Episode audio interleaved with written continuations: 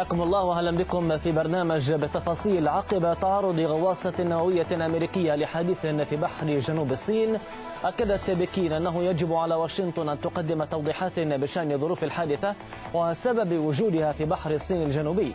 وفيما تطالب بكين الولايات المتحدة بوقف مبيعات الأسلحة إلى تايوان شددت الخارجية الصينية على ضرورة إدراك واشنطن الحساسية العالية لقضية تايوان إضافة للضرر الجسيم للقضايا ذات الصلة بها والالتزام بمبدأ الصين الواحدة. فما التبعات المقبلة لهذه الحادثة وما حقيقة المخاوف الصينية؟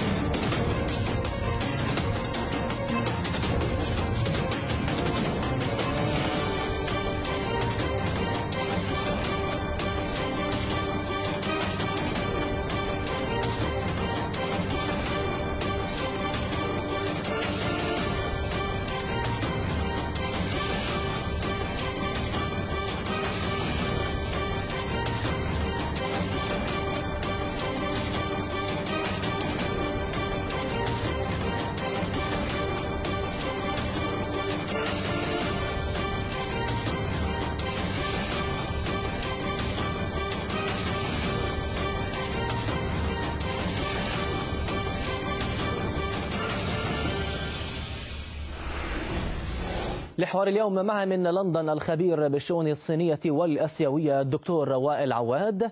معي من القاهرة رئيس وحدة الدراسات الدولية في مركز الأهرام للدراسات الدكتور أحمد قنديل. ومعي من ميشيغان الصحفي المختص بالشؤون الدولية وعضو الحزب الديمقراطي سامح الهادي.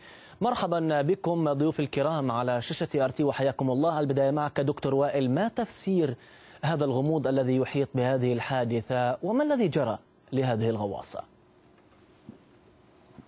أسعد الله أوقاتكم بألف خير. من المبكر الحديث عن ماهية هذه الغواصة. أولا ما هي مهمتها؟ وكيف تم الاصطدام بهذا الجسم الغريب الذي حتى الآن لم تفصح الإدارة الأمريكية عن فحوى هذه هذه هذا الجسم الغريب؟ وما هي أبعاد هذه الحادثة؟ لذلك أعتقد أن هناك خفايا عسكرية لا تريد الولايات المتحدة أن تفصح عنها. إن كان هذه إن كانت هذه الحادثة قد وقعت في البحر الجنوبي الصيني أو إن كانت وقعت في منطقة أخرى لكن الولايات المتحدة تؤكد على أن هذه عملا غير عدوانيا بيد أنه كما تعلم في الأسرار العسكرية لا يتم الكشف عن كل هذه القضايا لأنها تمس بقدرة الدولة وأيضا بهيبتها، لذلك أعتقد أن الصراع بين الولايات المتحدة والصين سيظهر أكثر للعيان خلال الأشهر القليلة القادمة مع زيادة الولايات المتحدة للضغوط على الصين واستفزازاتها المستمرة والصيد في المياه العكرة في بحر الجنوب الصيني. لكن دكتور مما رصدته يعني وما يتحدث به المسؤولون الأمريكيون في الصحافة الأمريكية يقولون إنه لا يوجد دليل على أن هذا الجسم كان غواصة أخرى. هذه الغواصة تعمل بالدفع النووي من طراز سي وولف. بقراءتنا بفرضياتنا ما طبيعة هذا الجسم الذي يمكن أن تكون الغواصة قد اصطدمت به دكتور؟ اولا هذا الجسم اولا من المستبعد أن تكون الغواصة الأمريكية غير قادرة على الكشف عن مثل هذه الأجسام الغريبة في البحر، كما تعلم هي غواصة متطورة جدا ولديها قدرات هائلة على الاستطلاع وعلى الكشف عن بعد عن اي جسم غريب، وبالتالي إنما إذا كانت تعطلت أجهزتها اجهزه الرصد لديها أو كان هناك سببا آخر بعدم كفاءة الطاقم الموجود على هذه الغواصة، لذلك أنا أعتقد أن الوضع ما زال غامضا ويحتاج لتفسيرات من قبل الإدارة الأمريكية. أتحول إلى الدكتور أحمد في هذا السياق. أنقل لك ما تحدثت به أيضا صحيفة ميليتري تايمز العسكرية التي أفادت أن مسؤولا يعني زودها بالمعلومات طلب عدم الكشف عن هويته قال أن تضاريس المنطقة في ذلك الوقت لم تشر إلى وجود كتلة أرضية أمام الغواصة. وأضاف المسؤول أن اصطدام الغواصات في هذه المنطقة بالأجسام تحت الماء ليس بالضرورة هو أمر غير شائع كما يظن البعض. دكتور ما الفرضية المرجحة في هذا السياق إذن؟ مساء الخير على حضرتك أستاذ محمد وعلى ضيوفك الكرام وعلى مشاهدي قناة روسيا اليوم في كل مكان.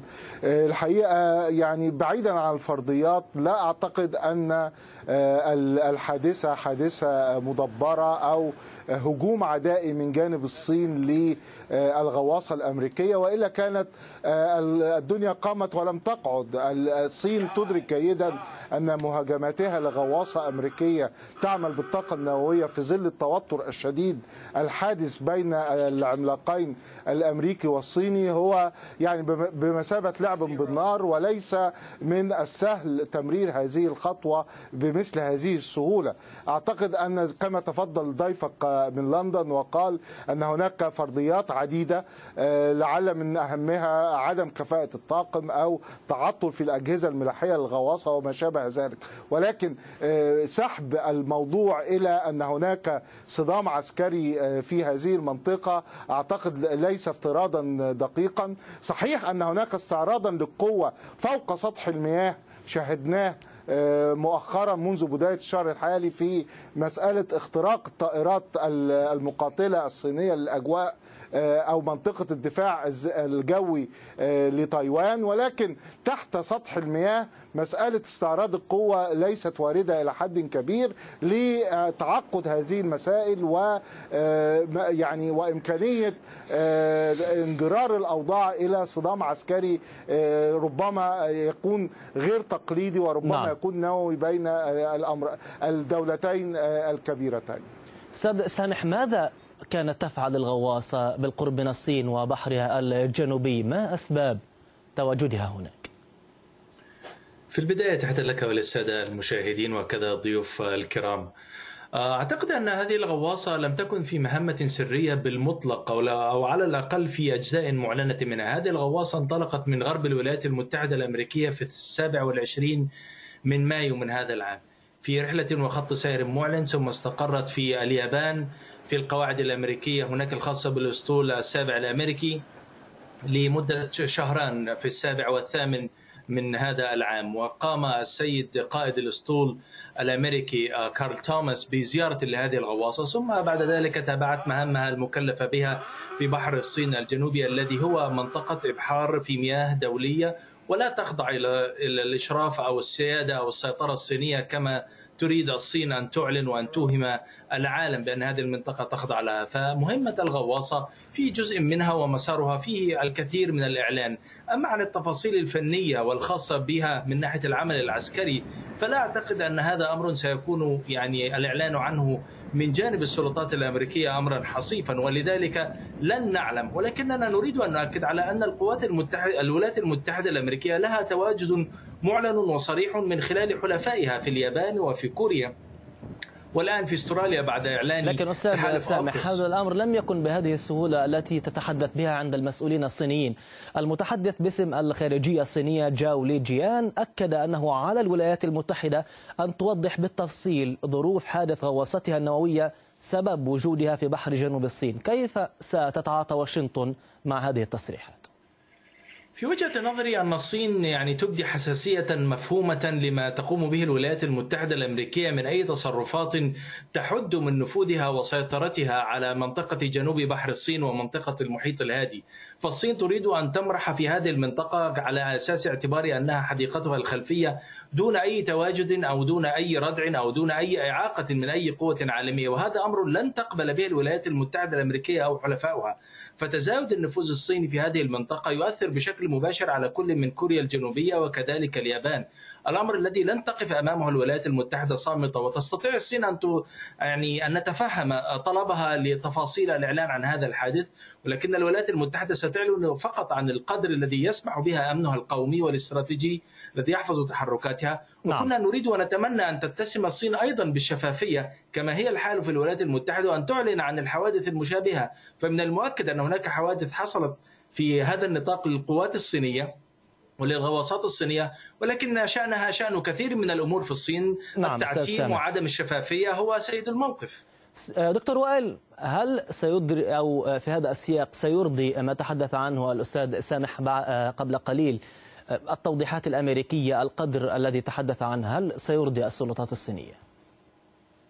لا أعتقد أنه سيرضي السلطات الصينية على الإطلاق وستنعكس سلبيا على القمة المقبلة بين الزعيمين باعتبار أن هذه قضايا استراتيجية، أسلحة نووية، غواصة نووية تحمل رؤوس نوويه قادرة على التدمير وأيضا تدمير السلم والأمن العالميين ليس فقط الإقليمي كما يتم الحديث عنه، لذلك إن مثل هذه الحوادث لا يمكن أن تأخذ بمجرد بعيدا عن الأحداث بين بين العملاقين الولايات المتحدة والصين. وأعتقد أن ذلك سيؤثر بشكل سلبي، لذلك الصين تنتظر ردا آه، صريحا من الولايات المتحدة. وأعتقد أن ذلك سيستغرق بعض الوقت لأنه كما تعلم عندما وقعت هذه الحادثة أعلنت عنها الولايات المتحدة بعد ستة أيام من وقوعها ولم تعلن عنها فورا لذلك لأسباب أمنية وعسكرية وهذا أيضا يرد يدل على أن الولايات المتحدة تدرك مخاطر هذه الجولة وتداعياتها على مستقبل الاستقرار في هذه المنطقة والعلاقات الأمريكية الصينيه. دكتور أحمد قنديل هل ستقدم واشنطن توضيحات للجانب الصيني ما طبيعة هذه التوضيحات التي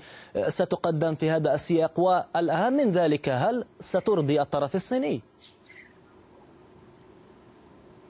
هذا سؤال مهم للغاية في الحقيقة لأن آه، الصين طلبت بوضوح على لسان آه، المتحدث باسم وزارة الخارجية آه، الصينية من الولايات المتحدة وبشكل رسمي تحديد الهدف من مهمة هذه الغواصة والمكان الذي حدث فيه الارتطام وغيرها من التفاصيل الدقيقة خاصة أن هذه الغواصة تعمل بالطاقة النووية وبالتالي هناك خطورة من حدود حدوث تسرب نووي من هذه الغواصة وما آه، وأيضا هناك آه، احتمال للإضرار بالبيئة البحرية التي آه، وقعت فيها الحادث. الشفافية من الولايات المتحدة أصبحت مطلب صيني رسمي ومعلن وبالتالي عدم رد الولايات المتحدة على هذه التساؤلات المشروعة في الواقع من جانب دولة كبرى في هذه المنطقة ومن الدول المحيطة أو المشاطئة للمكان الذي وقعت فيه الحادث وأيضا هناك يعني آه، فترة زمنية مفقودة آه، ذكرها آه، المتحدث ضيفك من لندن ستة أيام. هذا وقت كبير للغاية في حالة حدوث تسرب نووي. تسرب نووي يعني يؤثر على جميع الدول الموجودة في المنطقة. وقال الطاقة النووية ليست لديها القدرة على التفتيش على مثل هذه الحوادث أو على مثل هذه المنشآت العسكرية آه، التي آه، يعني لديها آثار بعيدة المدى على الأمن لكن دكتور أحمد في المنطقة. وبالتالي الولايات المتحدة أصبح لديها التزام دولي وقانوني وأخلاقي للاستجابة لكل الأسئلة آه، المشروعة من جانب الصين.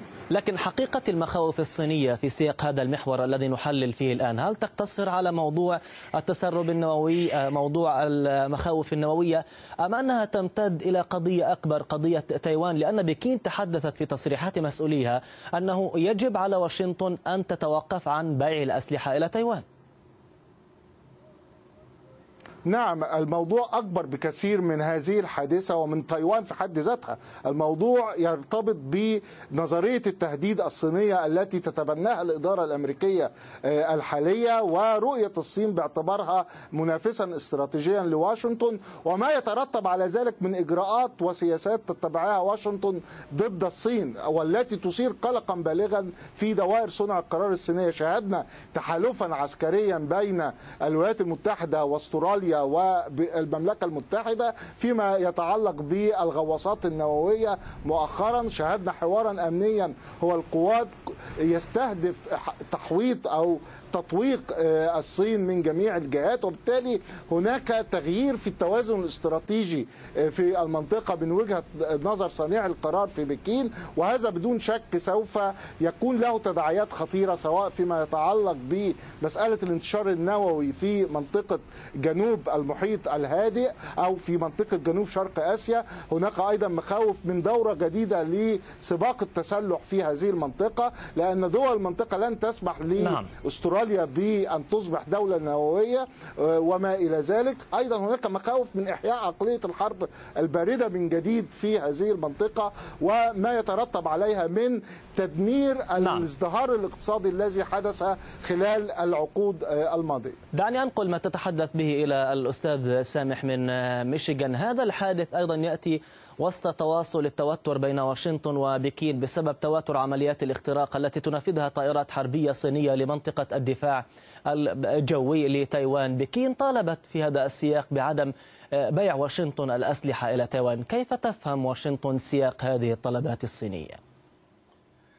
في رأيي أن في واشنطن دوائر ترصد هذه الطلبات الصينية بكثير من الفحص ولكنها أيضا ستعمل على يعني لن أقول تجاهلها ولكن ستعمل على أن تكون هذه الطلبات ورقة ضاغطة في يد الولايات المتحدة الأمريكية تساوم بها الصين على مجموعة من الطلبات الموازية. فلا يمكن للولايات المتحدة أن تتجاهل دولة ذات سيادة كتايوان.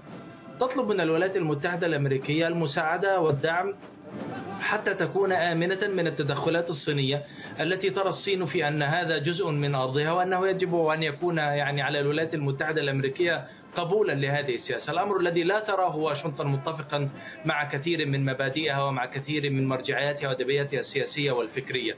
الطلبات الصينية طلبات متكررة وليست جديدة وستستمر لفترة أيضا ليست بالقصيرة ولكن الولايات المتحدة الأمريكية لن تستجيب لها على الأقل في المدى المنظور لأن الصين تشكل يعني تحديا كبيرا للولايات المتحدة الأمريكية من الناحية الاقتصادية والسياسية والنفوذ الجيو استراتيجي في المنطقة والولايات المتحدة تريد الحفاظ على هيمنتها وعلى كونها القوة الرئيسية في العالم ولكن في نفس الوقت لن تسعى الولايات المتحدة الأمريكية للتصادم المباشر مع الصين. فهذا لقاء يجمع بين جاك سوليفان المستشار الأمن القومي الأمريكي ونظيره الصيني السيد طيب هذا هذا سؤال مهم. هذا سؤال مهم ست حقيقة. ساعات في نعم. زيورخ حتى يتفق معا على آليات التواصل التي رسخت عنها القمة المزمع انعقادها في آخر العام. هذا سؤال مهم حقيقة. سنحلل بعد قليل موضوع اللقاءات الأمريكية الصينية وماذا ينتظر من قمة الرئيسين شي وبايدن لكن ما الأسباب التي تمنع واشنطن من التصعيد مع الصين؟ هل هو الخوف من قوة الصين العسكرية والتحالف الروسي الصيني الذي يجري الحديث عنه في هذا السياق روسيا من جهة العسكرة والصين من جهة الاقتصاد؟ في في المدى المنظور الولايات المتحدة الأمريكية لا تخشى التصادم مع الصين ولكن مبدأ الإدارة الأمريكية الديمقراطية الحالية هو حل النزاعات اولا بالطريق السلمي ولكن ذلك لن يأتي ابدا من باب أن الولايات المتحدة تخشى أو اضعف أو أقل من الصين. ولكن على الصين أيضا أن تدرك انها إذا كانت راغبة في استمرار علاقاتها الاقتصادية الوثيقة مع الولايات المتحدة الأمريكية والتي يعني تشهد فيها الأسواق الأمريكية استقبالا كبيرا ورواجا نعم. كبيرا للمنتجات الصينية فعليها أن تدرك أن هذا أيضا محل تساؤلات ومحل يعني إعادة فحص لا يمكن للولايات المتحدة الأمريكية أن تترك الساحة الدولية خصوصا في المنطقة الحيوية المحيط الهندي والمحيط الهادي لصالح النفوذ الصيني بشكل كامل دون أن يكون لذلك تبعات وان يكون لذلك ثمنا يدفع، إذا ارادت الصين التعاون فالولايات المتحدة منفتحة على ذلك على اعتبار أن هناك يعني مواضيع حيوية وخطوط حمراء تضعها نعم. واشنطن نعم. على الصين للالتزام بها في النواحي الاقتصادية وحقوق الإنسان والنواحي العسكرية والنواحي السياسية حتى يمكن أن يكون هناك تعاون، لا تخشى الولايات المتحدة الأمريكية النفوذ الصيني وأكيد لن تخشى أيضا أي تصادم مع روسيا ولكنها لا تسعى إلى ذلك بشكل مباشر. أمضي إلى لندن مع الدكتور وائل مرة أخرى وأنقل لك تصريحات الرئيس الصيني شي جين بينغ الذي تعهد بتحقيق إعادة التوحيد مع تايوان بشكل سلمي كما قال وأضاف أن هذا الأمر سيحقق على أكمل وجه مصالح الشعب التايواني بشكل عام. كيف برأيك سيتعاطى الغرب مع هذه التصريحات عن الرئيس الصيني؟ طبعا واجهت هذه التصريحات فورا انتقادات لاذعه من قبل تايبي باعتبار أنها تهدد أمنها واستقلالها وتعتبر نفسها دولة مستقلة، لذلك أنا أعتقد أن ذلك سيعكس أيضا الموقف الأوروبي الذي يتخوف من أن تقوم الصين بضمها كما فعلت روسيا بضم جزر القرم، لذلك هي تتخوف من هذه الخطة ولن تسمح للصين القيام بذلك باعتبار أيضا أن الرئيس الأمريكي يحمل رايه الدفاع عن حقوق الإنسان والحريات والديمقراطيات. والآن يحاول أن يجد تحالفات ضمن هذه الدول الديمقراطية لمواجهة ما يسميها الأنظمة الأوتقراطية والأنظمة الدكتاتورية والتي يعتبر الصين إحدى هذه الدول. لذلك أنا أعتقد بأن هذه التصريحات ليس لها أي تأثير على مستقبل الضم للصين لتايوان لأنها تنظر من ضمن سياستها منذ الاستقلال على أن تايوان هي جزء لا يتجزأ من الوطن الأم الصين. وحتى أن الولايات المتحدة كما تتذكر في عام 1979 نقلت عاصمتها أو نقلت علاقاتها من تايبي إلى بكين دليل على أن الولايات المتحدة أرادت أن تكافئ الصين لانفصالها عن الاتحاد السوفيتي وبالتالي علينا أن نتذكر أيضا بأن الصين هي الدولة التي سمحت للولايات المتحدة بأن تسيطر وأن تهيمن وأن تصبح القوة العالمية الأولى في العالم، لكن الظروف تغيرت والصين بدأت تكبر وتتقوى اقتصاديا وربما عسكريا تتفوق خلال السنوات المقبلة على الولايات المتحدة، لذلك هناك مخاوف أن تقوم طيب الصين دكتور. بعملية عسكرية ضمن هذه القضية إذا عفوا إذا لم تقم الولايات المتحدة بأي عمل استفزازي لمنع حدوث ذلك بالقوة. بحديثك عن القراءة العسكرية في هذا السياق، الولايات المتحدة نشرت منظومة القبة الحديدية في جزيرة جوام، كيف يمكن تفسير أسباب هذه الخطوة العسكرية الأمريكية؟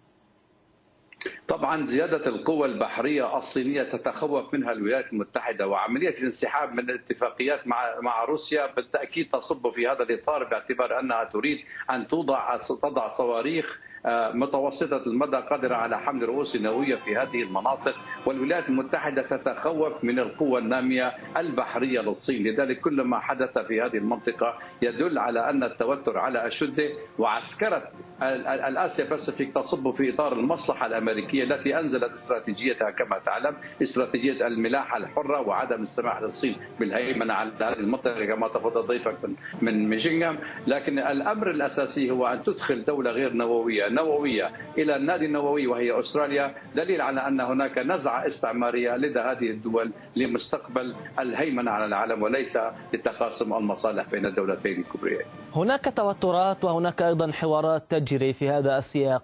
كما أشار قبل قليل الأستاذ سامح بأن جيك سوليفان اجتمع أيضا مع مسؤولين صينيين في زيورخ لبحث التوتر بين البلدين. وهناك أيضا قمة مرتقبة بين الرئيسين الأمريكي جو بايدن والصيني شي جين بينغ وهنا أتساءل معك دكتور أحمد ما المنتظر من هذه القمة؟ الحقيقة يعني العلاقات الأمريكية الصينية قبل هذه القمة وصلت إلى أسوأ مراحلها منذ تقريبا يعني إقامة العلاقات الدبلوماسية بين الجانبين هناك اتهامات من الإدارة الأمريكية للصين بأنها وراء تفشي وباء كوفيد 19 هناك حرب تجارية مشتعلة بين الدولتين.